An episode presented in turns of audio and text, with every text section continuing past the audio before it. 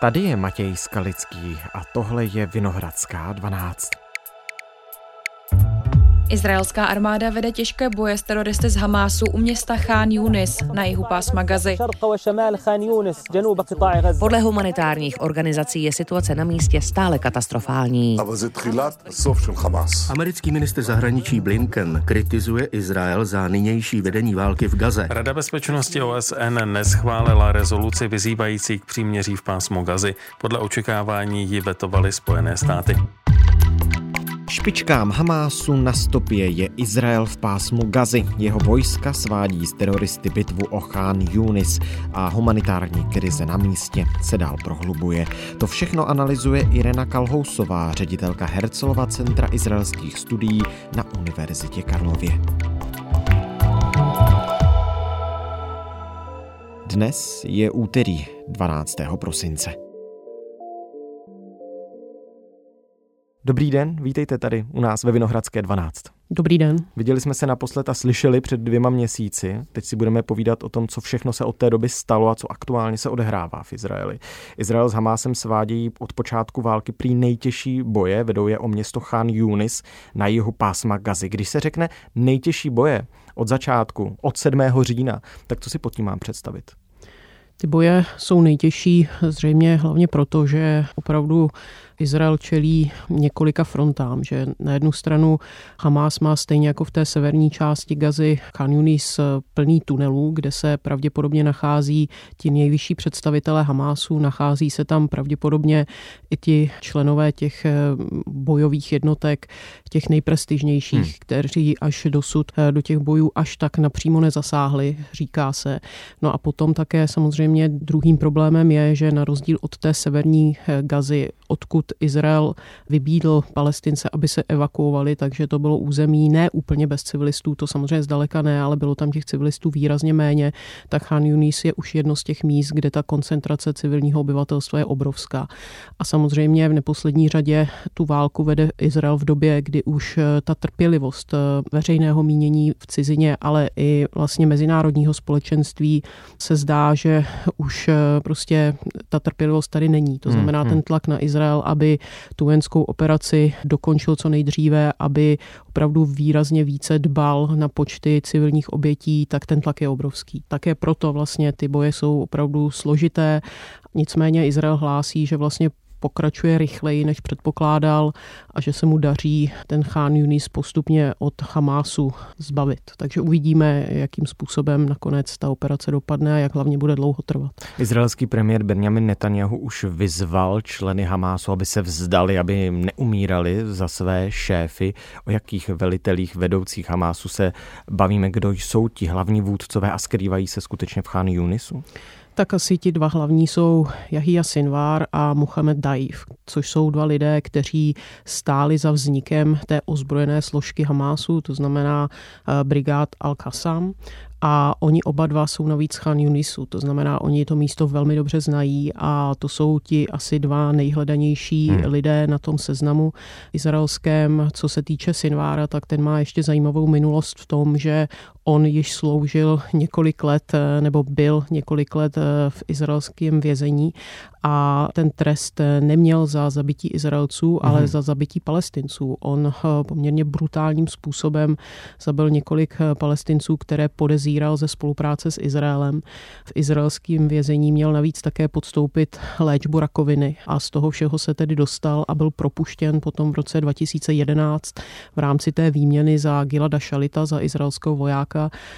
Během té výměny vlastně bylo propuštěno více jak tisíc palestinských vězňů a on byl jedním z nich. Takže e, i proto e, vlastně opravdu v Izraeli e, panuje přesvědčení, že tohoto člověka je třeba dostat, protože je to člověk, který tedy stojí za tím útokem a je to navíc člověk, který tedy už byl v izraelském vězení a zapojil se do toho teroristického hnutí znovu. A tím druhým člověkem, tedy Muhammad Deif, to je takový člověk, který my pořádně nevíme ani, jak vypadá. Je to člověk, který hodně stojí za tou strategií tunelů, že je potřeba opravdu vybudovat ty tunely a je potřeba vést tu válku právě z podzemí a stojí za několika teroristickými útoky eh, proti izraelským cílům a je to člověk, kterého se Izrael snažil eh, zabít už snad sedmkrát a nikdy se to nepodařilo. Ovšem několikrát byl velmi vážně zraněn, takže se říká, že je to člověk, který je na vozíčku a snad i špatně vidí. Takže to jsou ti dva hlavní muži, po kterých Izrael jde a myslím si, že kdyby se Izraeli podařilo tyto dva lidi ať už zatknout nebo zabít, takže by mohl Izrael jaksi symbolicky vyhlásit konec eh, té vojenské operace. Bavíme se o Khan Yunisu na jihu pásma Gazy. Tam uprchli skutečně tisíce lidí ze severu pásma Gazy poté, co je Izrael, vy už jste to zmiňovala, vyzval k evakuaci z těch míst. Teď tedy chce Izrael, aby palestinci odešli i z Khan Yunisu, aby se evakuovali z centra města, aby tam mohli podniknout další část těch vojenských operací v tom místě. Skoro 2 miliony lidí v pásmu Gazy je vnitřně vysídlených, to znamená, jsou to uprchlíci uvnitř pásma Gazy. Proč je nepřijme Egypt, Jordánsko, další arabské země? Tak samozřejmě to je ta otázka od začátku té války, eh, jestli někdo přijme palestinské uprchlíky a nabízel se Egypt jako první.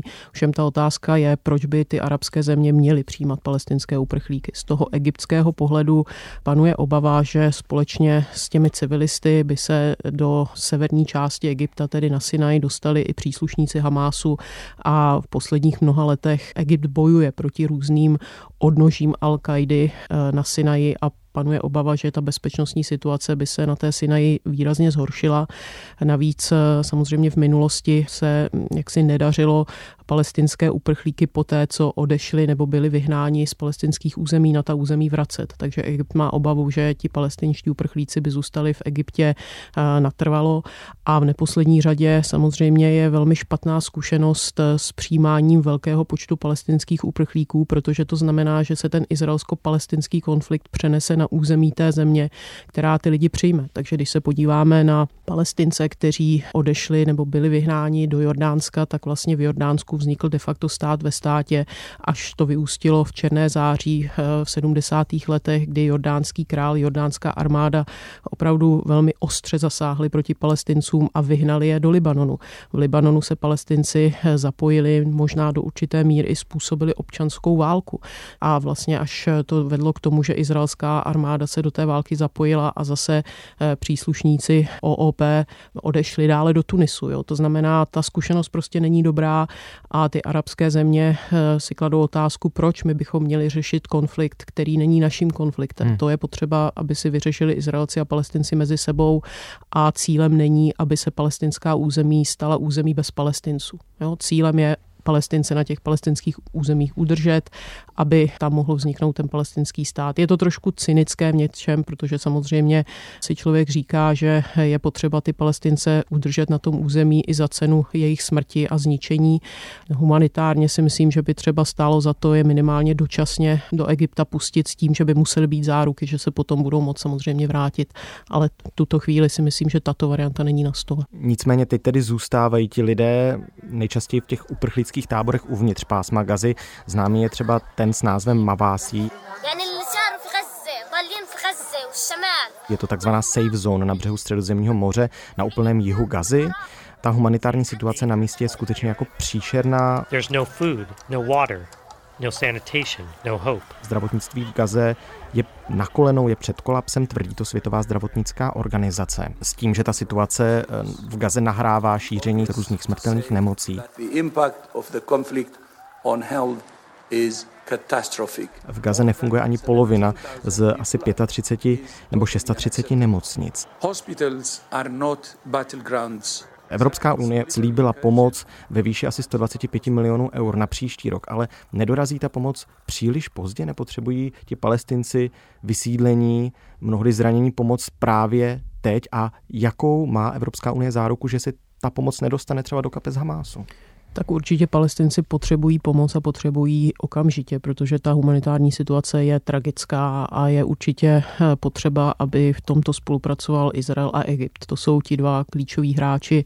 Izrael by měl povolit eh, více eh, jaksi nákladáků, které by byly zkontrolovány právě na tom izraelském hraničním přechodu, aby potom tedy přes Rafah mohli vstoupit do Gazy. Problém je, že ten Rafah není tak velký hraniční přechod. Hmm. To není přechod, který byl postaven na to, aby desítky, stovky nákladních automobilů eh, jak si přecházely přes tento přechod a hlavně není kde to zboží kontrolovat v, tam, v tak velkém množství. Do toho se musí zapojit Izraelci a myslím si, že ten tlak na Izrael ze strany Spojených států, aby právě pomohl zlepšit tu humanitární situaci, je veliký a také opravdu není, myslím si, v izraelském zájmu to, aby ta populace, ta civilní populace v Gaze trpěla a aby tam vypukly choroby, které by opravdu mm, znamenaly obrovské nebezpečí. Ale eh, samozřejmě ten problém je Hamas, jo? že to území má pod kontrolou Hamas a na otázku, jestli se nedostane nějaká pomoc Hamásu, samozřejmě se dostane, jako se dostává.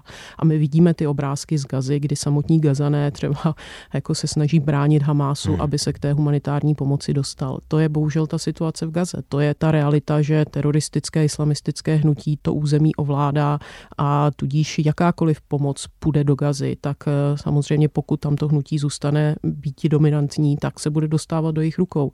Ale samozřejmě to neznamená, že nebudeme pomáhat civilistům v Gaze. Je hmm, potřeba hmm. jim pomáhat ale jak, jak si co nejlépe zabránit tomu, aby se ty věci a to zboží eh, dostávalo do, do rukou Hamásu, to je strašně těžké a já si myslím, že v tom částečně selhávají i ty mezinárodní organizace. My čím dál tím více slyšíme o tom, že oni věděli, že v nemocnici Al-Shifa měl Hamas svoje základny, že využíval tu nemocnici právě jako štít. A jako já rozumím tomu, že oni potřebovali pomáhat těm Gazanům a tudíž jak si otočili hlavu na druhou stranu, mhm. protože věděli, že prostě, když se proti tomu Hamásu postaví, tak nejenže ohrozí sebe na životech, ale že eh, nebudou schopni zřejmě v té nemocnici dále působit, ale je to problém. Je to prostě problém, když eh, ty mezinárodní organizace ví, že s tím Hamásem musí do určité míry spolupracovat, ale v momentě, kdy potom Izrael eh, po té, co jak si prožije ten šílený masakr proti Hamásu, začne zasahovat, tak oni začnou prostě jak se kritizovat Izrael za to, že ohrozuje civilisty.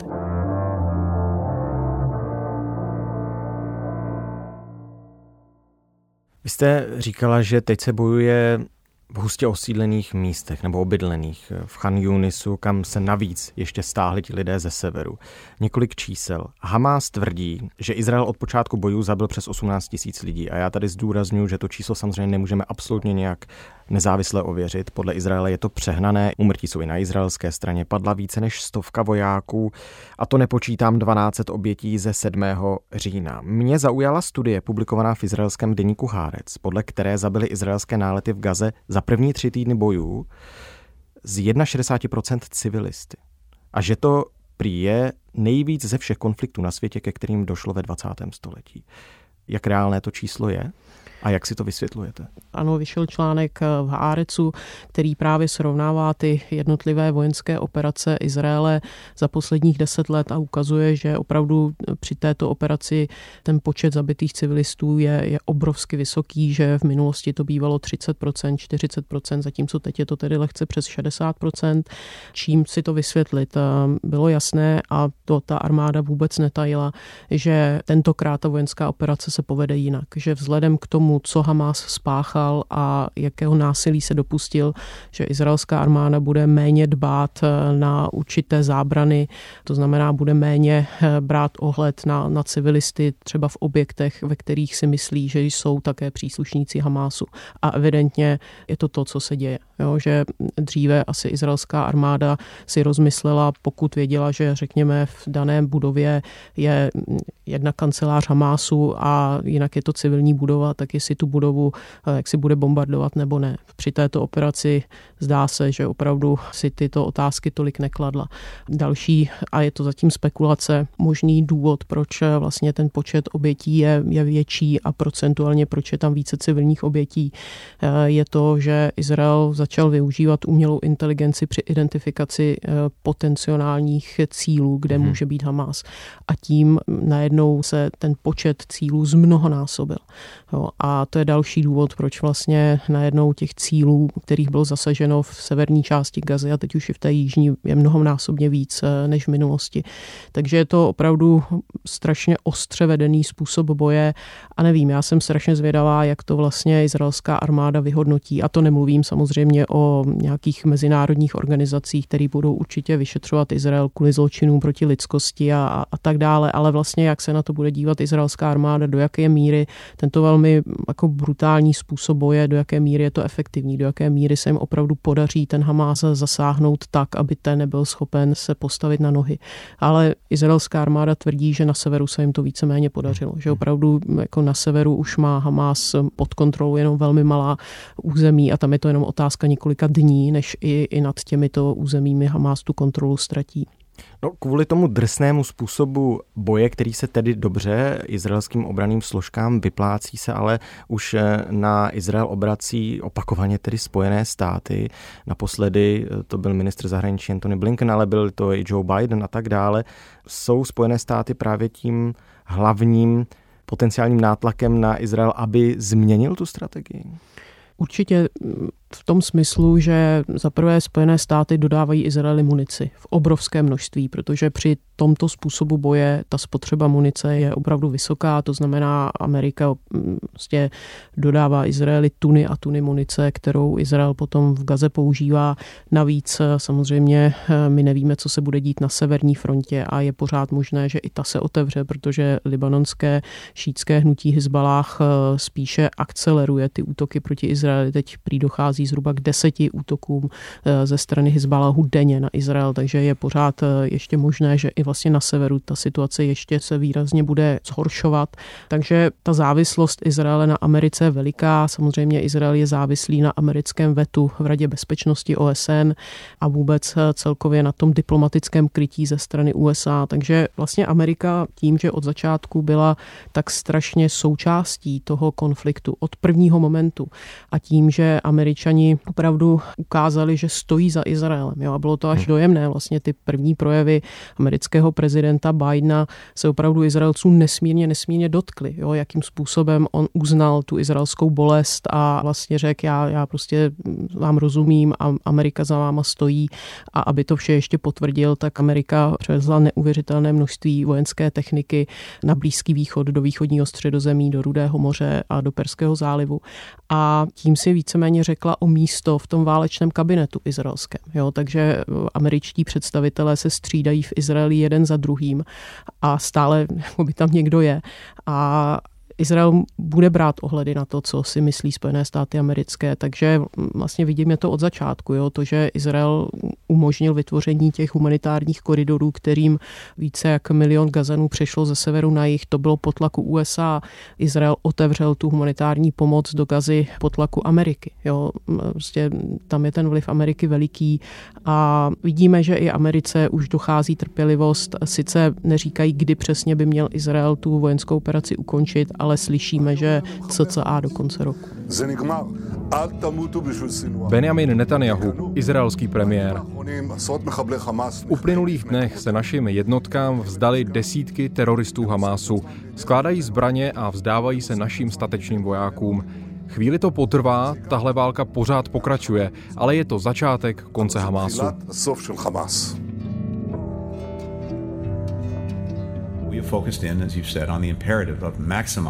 Americký ministr zahraničních věcí Antony Blinken. I nadále je nutné, aby Izrael kladl důraz na ochranu civilního obyvatelstva. Ale mezi tím a současnými výsledky, které z této oblasti vídáme, je rozdíl.